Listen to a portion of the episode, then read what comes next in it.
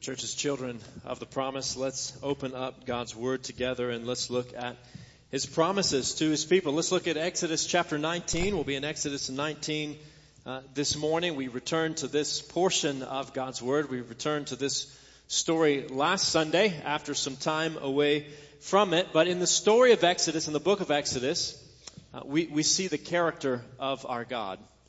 Uh, we see the character of the one that we gather week after week to worship, the one who is Lord, who is Lord of our lives. We see His holiness, we see His mercy, uh, we see His goodness and His grace, and we see His might and His majesty. And so at this portion of the story, what has happened, quick review, real quick review, God has uh, heard the cries of His people for help, and He has remembered the promise that He has made uh, to their ancestors. He remembers the promise that he has made to Abraham and to Isaac and to Jacob, and he has come to their rescue. He has uh, come down and he has delivered them through his servant Moses from slavery under Pharaoh in a foreign land, the land of Egypt. And so God has led his people out through a series of plagues and deliverance, and he has led them uh, through the waters of the Red Sea and into the wilderness, into the desert, the desert of Sinai. And so some weeks have passed, about seven weeks have passed since God has rescued his people from slavery uh, and he has led them to the mountain of Sinai, the mountain of Sinai. I think perhaps we have a picture of uh, the mountain of Sinai, or what is believed to be Mount Sinai. There's some debate, as mentioned last week, as to exactly where this place is, but the traditional site of Mount Sinai is this mountain in the southern part of the Sinai Peninsula. Uh, this mountain also uh, described as the mountain of God or uh, Mount Horeb. And so what has happened is, is God has, has just met with Moses on top of this mountain, on top of Mount Sinai.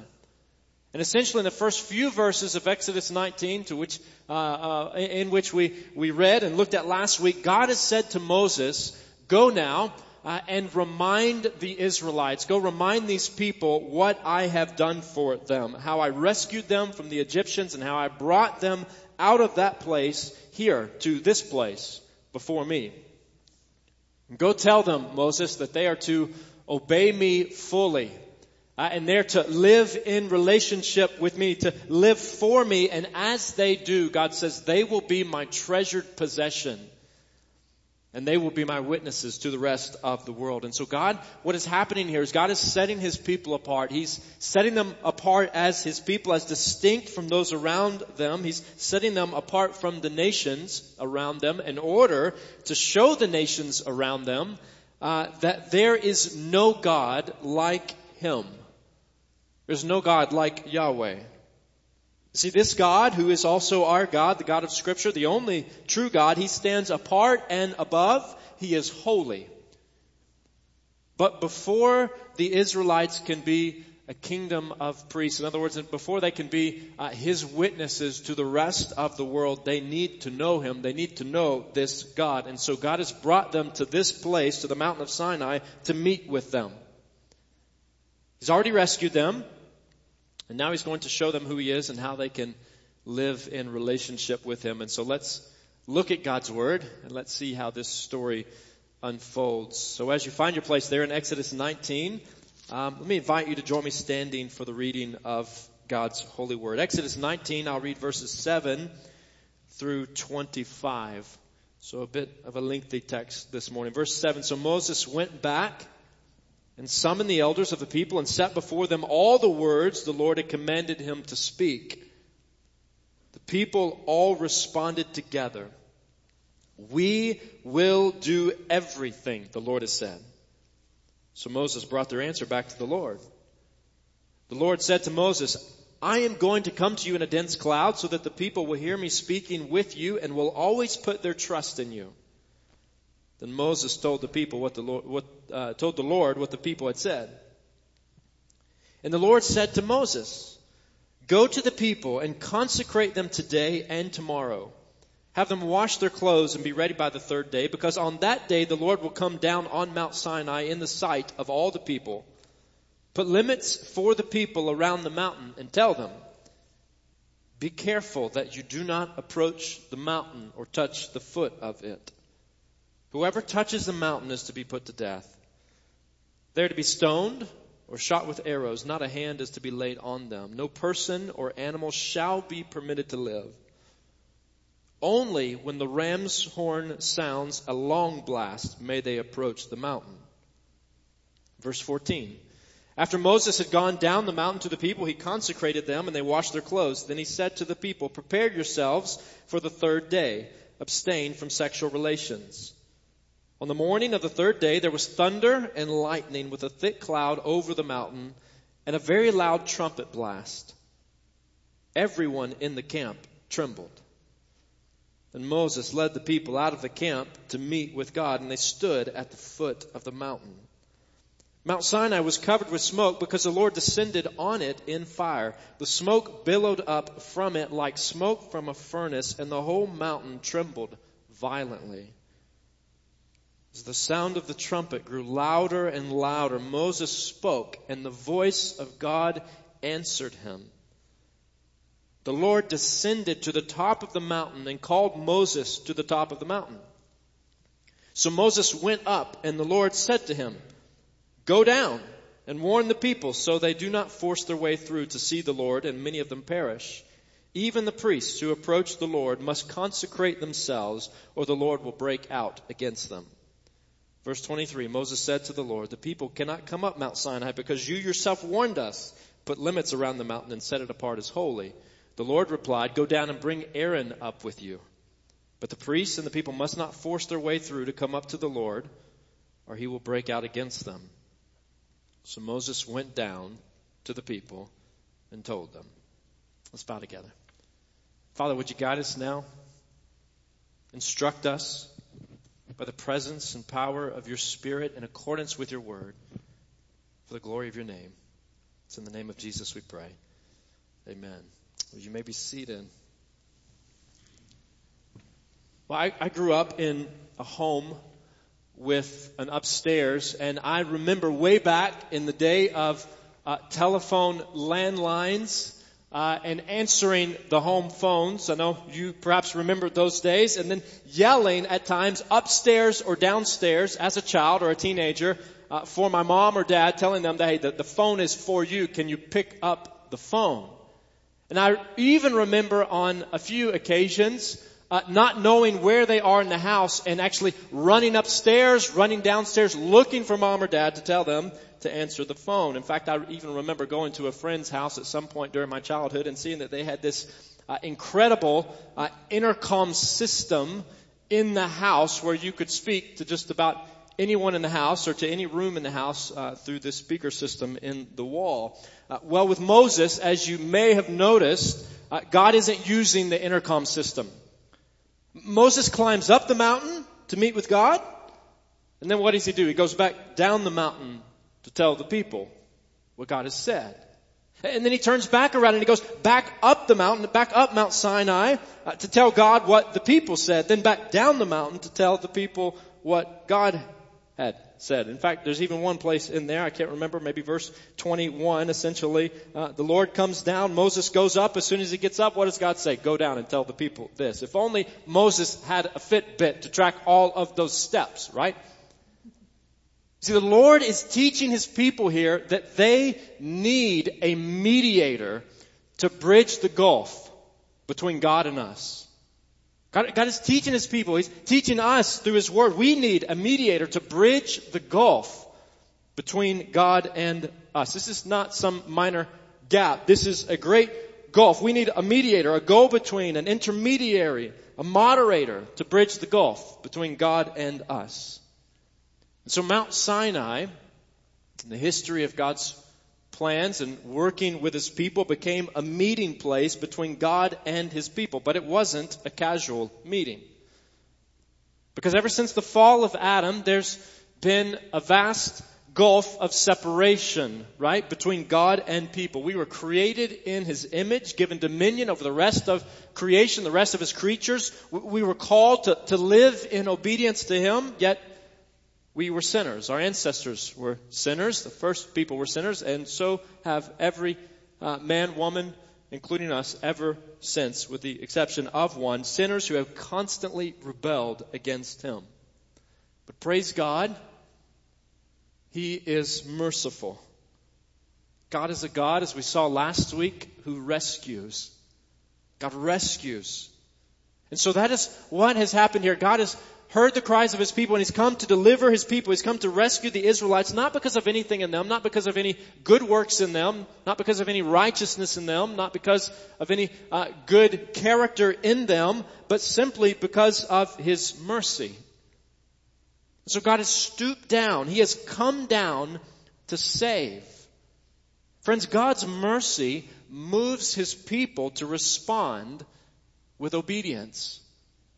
We see that right here in the story. God's mercy moves his people to respond with obedience. He has rescued the Israelites and now he's inviting these people, he's inviting these descendants of Abraham and Isaac and Jacob uh, to enter into a special relationship, a covenant relationship with him. And so he tells them that. He says, this is what I've done for you. in verses 1 through 6 of this chapter. I've, I've rescued you. you. you. saw what I did to the Egyptians, and now I, I'm asking you, I'm telling you to obey me fully.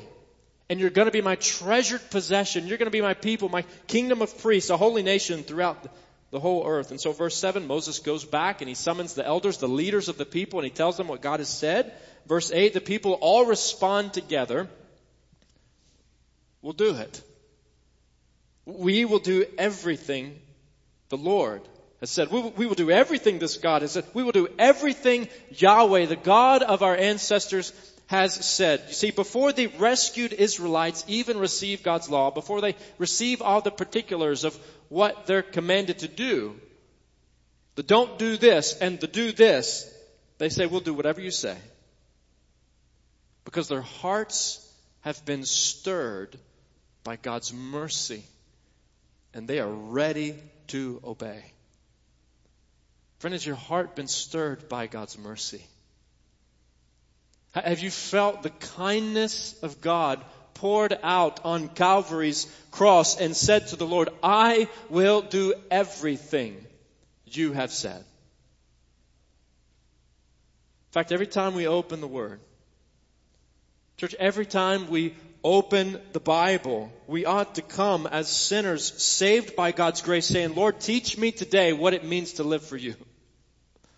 Correct me where I'm wrong. Confront me in my sin. Lord, teach me today what it means to live for you. I will do whatever you have said, not in an effort to earn His favor, but because we have been shown His favor.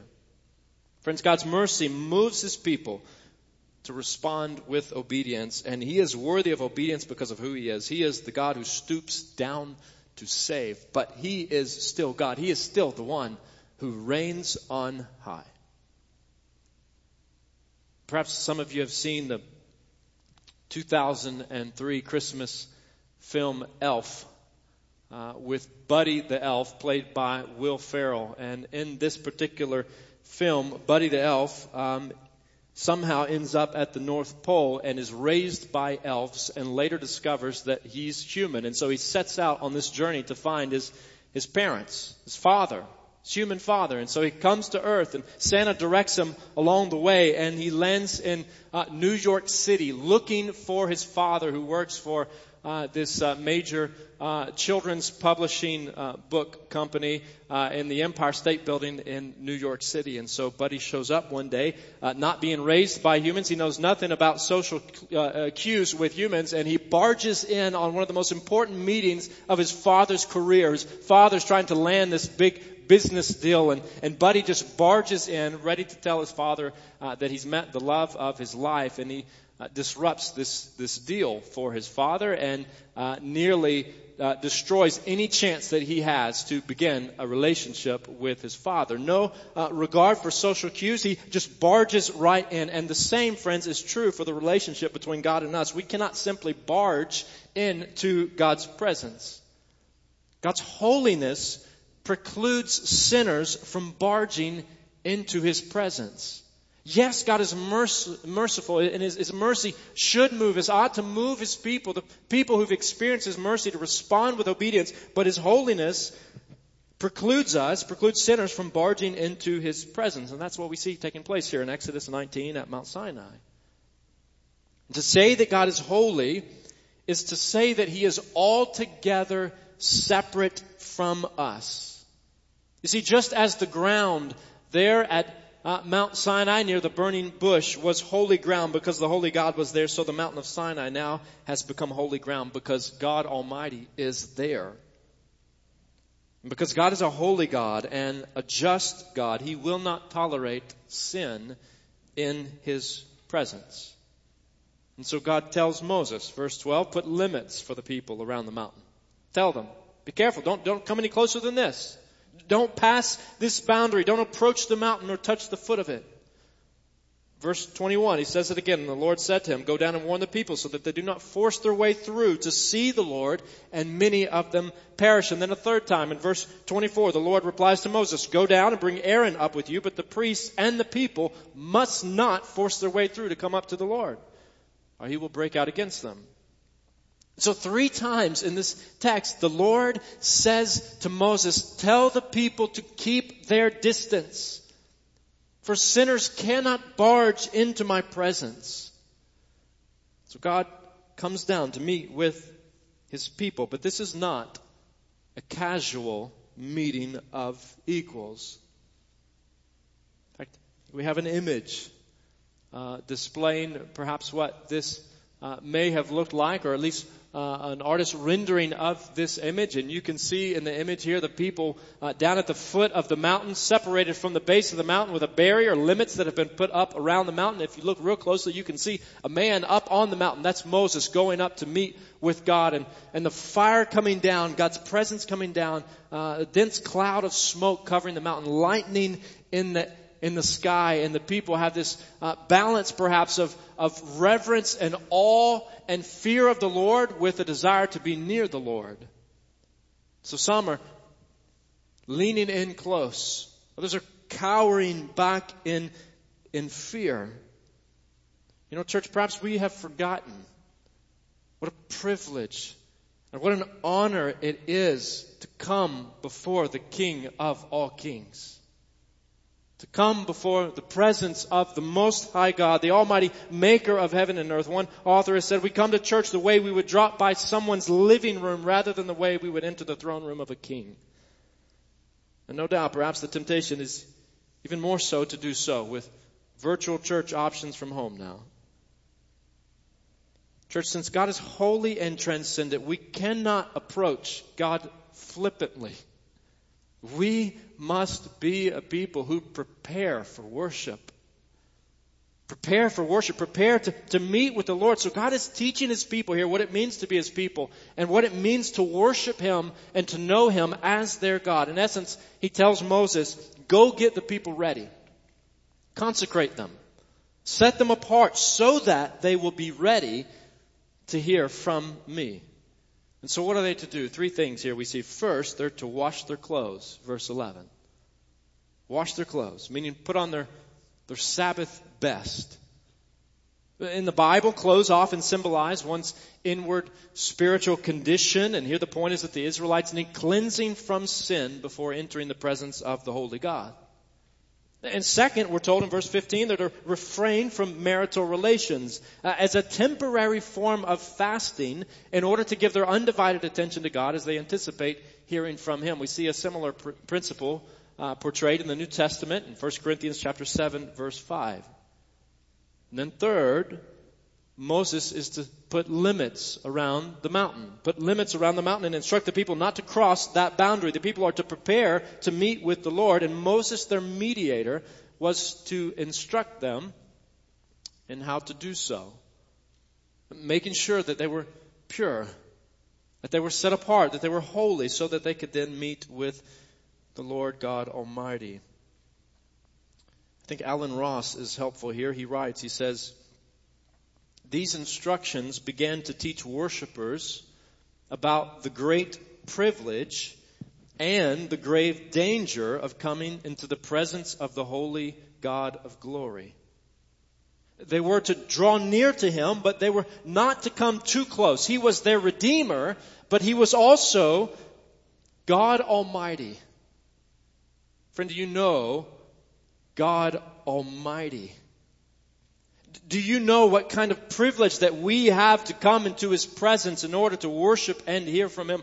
Brothers and sisters, may we stand in awe of God's holiness. May we be a people who, yes, are saved by His grace, who have experienced His mercy, but who continually stand in awe of His holiness. We tend to use awesome uh, rather flippantly as a word for just about anything that we like. Fact, we, we might say uh, something like, hey, did you see uh, the shortstop catch that line drive at the ballpark yesterday? That was awesome. Or it might be getting close to lunchtime, not yet, but later on today, and you might say, "Hey, honey, what what do you want for lunch today?" And uh, you respond, or she responds, he responds, and say, "You know what? How about one of those steaks from Longhorn? Uh, their eight ounce fillet is awesome." But we talk like this, right? all the time. We, we use this kind of language, but perhaps there are some words, and maybe this is one of them, that is better saved for God and God alone. Our God is an awesome God. Remember that chorus? He, he reigns from heaven above with wisdom and power and love. Our God is an awesome God. Of course, our understanding of God and our worship of God in the church today doesn't look like it did here for the Israelites in Exodus 19. We gather as His people and we come into His presence with confidence. But we best do it with reverence. Because the character of our God has not and will not change. But praise God, church. We can praise God this morning. Praise God that we don't come through Moses to meet the Lord at Sinai. We come through Jesus to meet the Lord wherever His people gather, anticipating a, a, future gathering in His glorious presence with thousands upon thousands of angels in joyful assembly, the author of Hebrews says.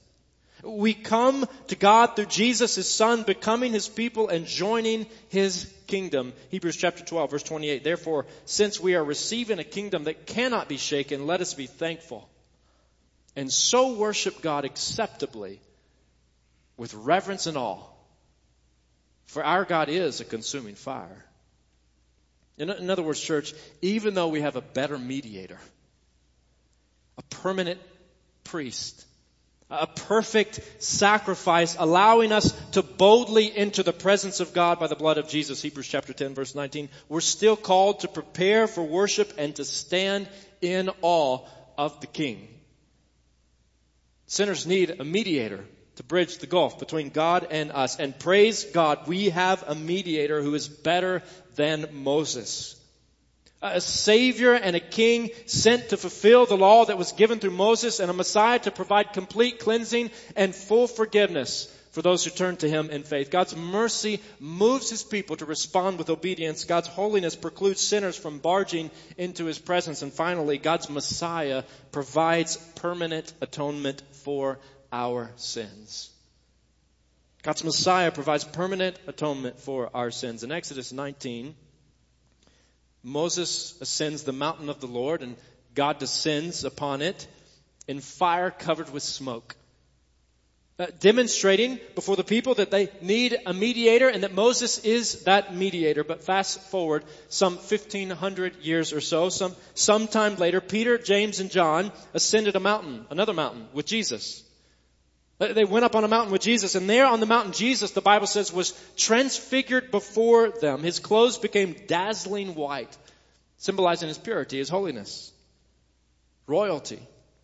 And two other Old Testament prophets, the Bible says, Moses being one of them, Moses and Elijah appear there with Jesus and they begin conversing with Jesus. They're talking with Jesus. Perhaps you remember this story and knowing that each of these are mighty men sent from God, Peter says, hey, let's build each one of these guys a shelter.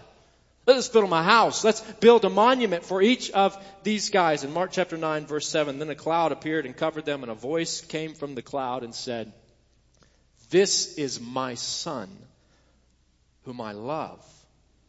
Listen to him. Next verse, suddenly when they looked around, no one else is there. Just Jesus. So God is proclaiming from the cloud, my son is greater than Moses. God is saying He is the promised one. He is the Messiah. God is saying, listen to Jesus, the Messiah. Listen to Jesus, the Messiah. God is saying, one greater than Moses has come to save you from your sins so that you might be my people, my treasured possession, my holy nation, set apart to know me and to make me known. Listen to Jesus the Messiah, the one who said, I am the way and the truth and the life. No one comes to the Father except through me. No one comes to God. No one comes into the presence of God. No one is restored into right relationship with God. No one is reconciled to God except through Jesus the Son. Friend, did you know that the only way into the presence of God that the only way for sinners like you and like me to receive access to the Almighty and Holy God is through the blood of Jesus that is shed for you. So friend, receive the blood of Jesus shed for you. Receive the blood of Jesus shed for you. Shed for me. So the preparations at Mount Sinai were incomplete. They were necessary, but they were inadequate. Because they were temporary in order to teach that though God is full of mercy, sin separates. And as long as sin separates, we cannot enter into the presence of the Lord. But for those who turn to Jesus, the mediator of a new covenant, Hebrews chapter 12 verse 24, there is complete cleansing from sin. There is forgiveness forever. There is the removal of guilt before God now and forever. Christians, we have been made holy, the Bible says.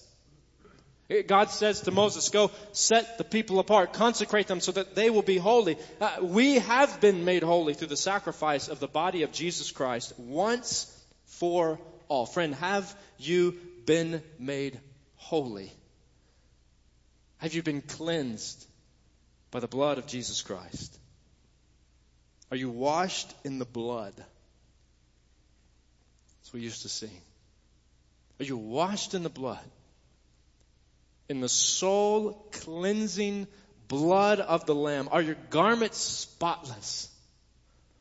Not because you have done anything to make them clean, not because you have washed them yourselves, but because through Jesus the Son, God has washed you and made you pure and holy and set you apart, given you His righteousness. Are they white as snow? Are you washed in the blood of the Lamb? You see, if you've turned from sin and trusted in Jesus, then your sins are forgiven forever. And one day, one day soon, this same Jesus, who now reigns in majesty on high, is going to come back. He's going to come back for you.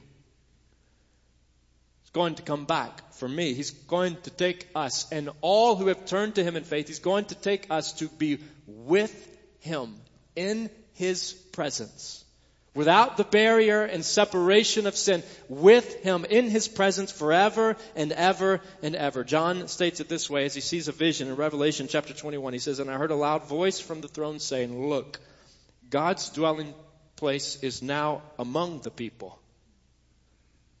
It's in their midst. He's with them and he will dwell with them. They will be his people. And God himself will be with them and be their God. What a glorious promise. What a gracious provision. What a day for God's people to anticipate. Father, help us to do so. Help us to live longing for you. Father, we thank you for rescuing us by your mercy, not because of anything in us, not because of any good character or nature or obedience from us, Lord. In fact, quite the opposite. We were sinners who, who ran from you, who rebelled against you, and even so, in your mercy and through your plan, you chased after us and rescued us through the provision of your Son, our Savior. And Father, through Jesus, you have cleansed us. You've restored us would you call us your own? And so, Lord, may we as your people today. May we live as yours. May we draw near to you. May we run after you. May we rest in what you have done for us and find joy even in hardship here because of your ongoing, never ending love for us. Father, help us to believe your promises. Give us eyes to see and ears to hear and faith to believe. And Father, may you stir our hearts to sing your praise. Father, may we turn to you. It's in the name of Jesus we pray. Amen.